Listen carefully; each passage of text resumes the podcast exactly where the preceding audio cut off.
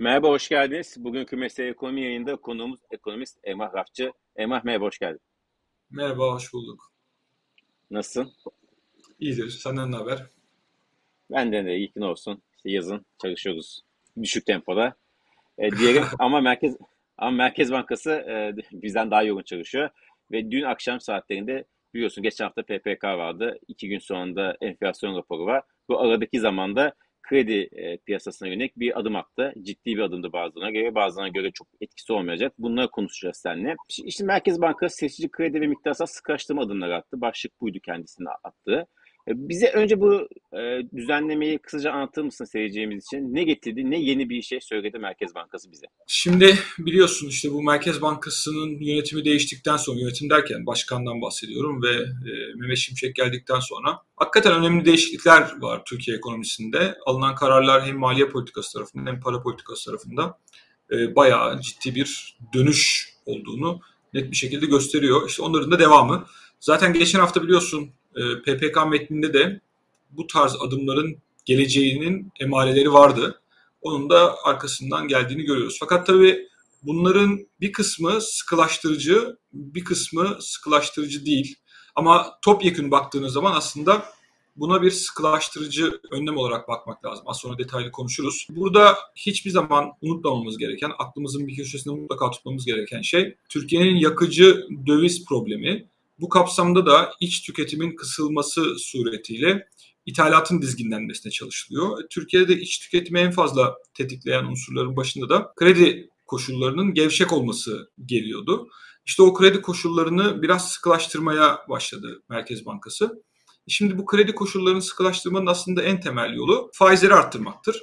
Biliyorsun politika faizleri de önce 6,5 puan sonra da 2,5 puan yükseltildi. Dolayısıyla 9 puanlık bir yükseliş var. 17,5 puandayız şu anda. Ama işte enflasyon önümüzdeki hafta 3 e, Ağustos'ta enflasyonu karşılayacağız. Enflasyonun çok yüksek geleceği belli. E, hem bu KDV artışlarından hem de ücretlerin artışlarından kaynaklı da bir talep meselesi oldu. Neyse çok detaylarına girmeyeyim. Bunlar herkesin malumu konular. Şimdi enflasyon bu kadar yüksekken sene sonunda beklentiler işte ankette 40'ların üzerinde e, Merkez Bankası Perşembe günü kendi tahminini söyleyecek ama piyasada 50'nin 60'ın üzerinde olacağına neredeyse kesin gözüyle bakılıyor. Şimdi hal böyle olunca 17,5'luk bir politika faizi düşük kaldı. Arttırılamıyor da istenildiği gibi çünkü kademeli geçiş olması bekleniyordu. İşte siyasi baskı da bir taraftan var. Onun için böyle yan yollarla bir şekilde kredi talebini azaltmaya çalışıyor. E bu kapsamda da bence dün akşam gerçekleştirilen değişikliklerden işte belki birkaç alt alana ayır, ayırabiliriz. Bir kere ihracatçıya kullandırılan krediler, işte reskont kredilerinin miktarının arttırılması önemli. Bu birincisi. İkincisi bu ihracatçının kullandığı reskont kredisi sonrasında Türkiye'ye getirdiği işte dövizin bir kısmını biliyorsun işte o yüzde kırkını zaten hala Merkez Bankası'na satmak zorunda bir yüzde otuz daha bu avantajlı kredi kullanımında bir yüzde otuz daha satması gerekiyordu. Onu kaldırdı. Bu önemli. Hacmin artması önemli. Bir de bu ihracat kredi, bu kredi vadesi boyunca döviz alma yasağı getirmişti. Onu ithalatın ödemesini karşılamak üzere döviz alabilirsin diye değiştirmiş. O da önemli çünkü bu ihracatçılar bu işlerden çok ciddi sıkıntılar yaşıyorlardı. Diğer taraftan kredi büyümesine ilişkin biliyorsun şeyler var, e, kısıtlamalar var. O kısıtlamalarda da ihtiyaç kredisine dokunulmamış, araç oto kredilerinde büyüme rakamı aşağı çekilmiş. Yani daha baskılanmış bankalar oto kredisi kullandırmayın diyorlar. Az kullandırın diyorlar.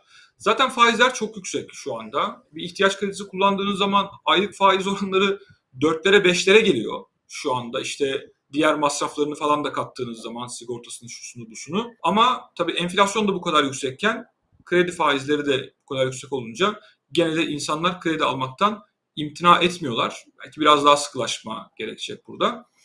Ee, orada oto kredileri üzerinde bu kadar baskı oluşmasının nedeni de en başta söylediğim konuya tekrar geri gelmemizi gerektiriyor. Vatandaşın evet artık biraz boğazına basıldı e, tüketim dizginlenmeye çalışılıyor. Hem enflasyon tetiklediği için hem ithalatı. Ama e, yani ihtiyaç kredilerini de tamamen kesmek mümkün değil. Çünkü insanlar onunla dönüyorlar. E, diğer taraftan da araç kredilerini biraz kessek sıkıntı olmaz gibi bir tercih yapılmış. Üçüncü ve bence en önemli olan mesele bu e, KMH ve kredi kartıdan nakit avans çekildiğinde uygulanan faizin yükseltilmesi işte 2.10-2.15 arasından 2.89'a yükseltildi aylık. Bu önemli. Yani bu da yıllık %20-25'ten işte bizi %30'lar %30'ların üzerine çıkartıyor. Bu önemli ama bence pratikte çok fazla bir etki yaratacak e, önlem değil. Yani bizim Türkiye'de vatandaşlarımızın mecburen kredi kartından nakit avans çektiğinde, mecburen efendim işte KMH kullandı yani tek hesaplarını kullandıklarında ödedikleri faize duyarlılıkları düşük. Çünkü onu artık kendi bütçesinin bir parçasıymış gibi düşünüyor. Onun için bu önlem, bu kredilerin ya da kredi benzeri ürünlerin kullanımını azaltmayacaktır. Ama önemli bir etkisi oldu. O da yoğun şekilde kullanıldığı için bankaların faiz gelirlerini arttıracaktır diğer taraftan. Zaten dikkat edersen bugün itibariyle piyasa etkisi açısından baktığımızda borsa için konuşuyorum. Belki onu da konuşmakta fayda var. Bankaların bu önlemlerden olumlu etkilendiği, diğer taraftan diğer şirketlerin olumsuz etkilendiği gözüküyor.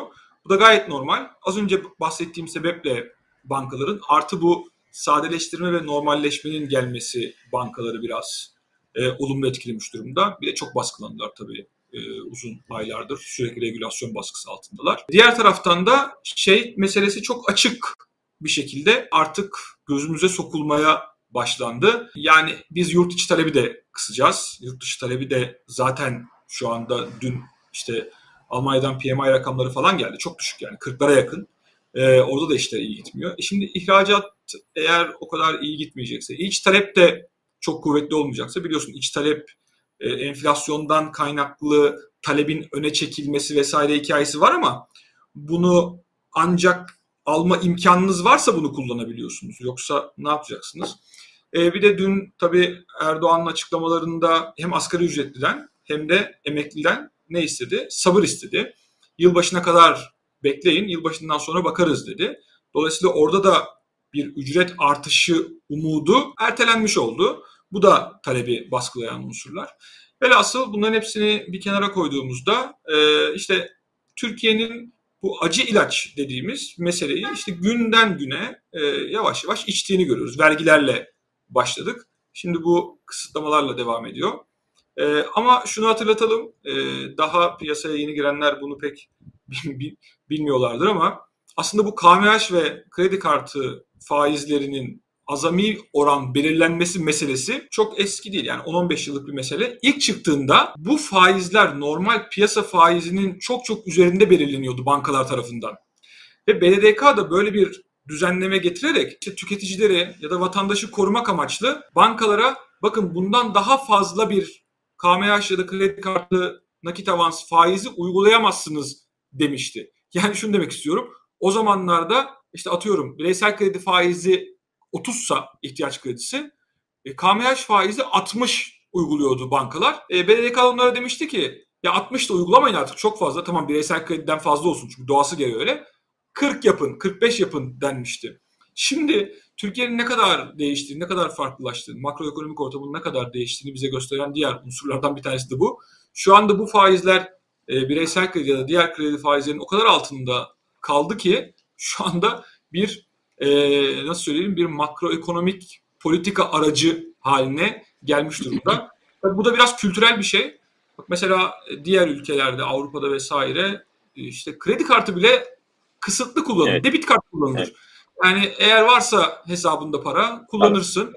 Bizde bir tamamen kredi kartı olsun, kredi kartından nakit avansı olsun, işte şey olsun falan bu tek hesap olsun. Bunların hepsi bütçenin bir parçasıymış gibi kullanılıyor.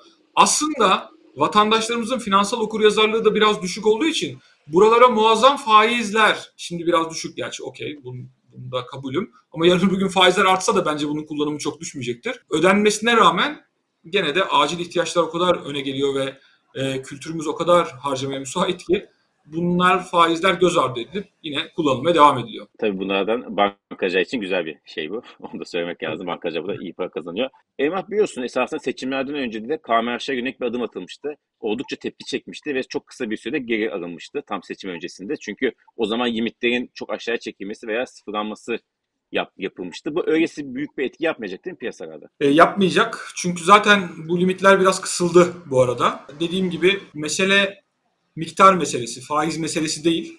Bu miktarı daha fazla kısıcı, kısıtlayıcı önlem alınırsa daha çok piyasa etkisi yapar en azından bu anlamda. E, kredilerin e, daralması anlamında ama faizin bu derece etkisi olmayacaktır.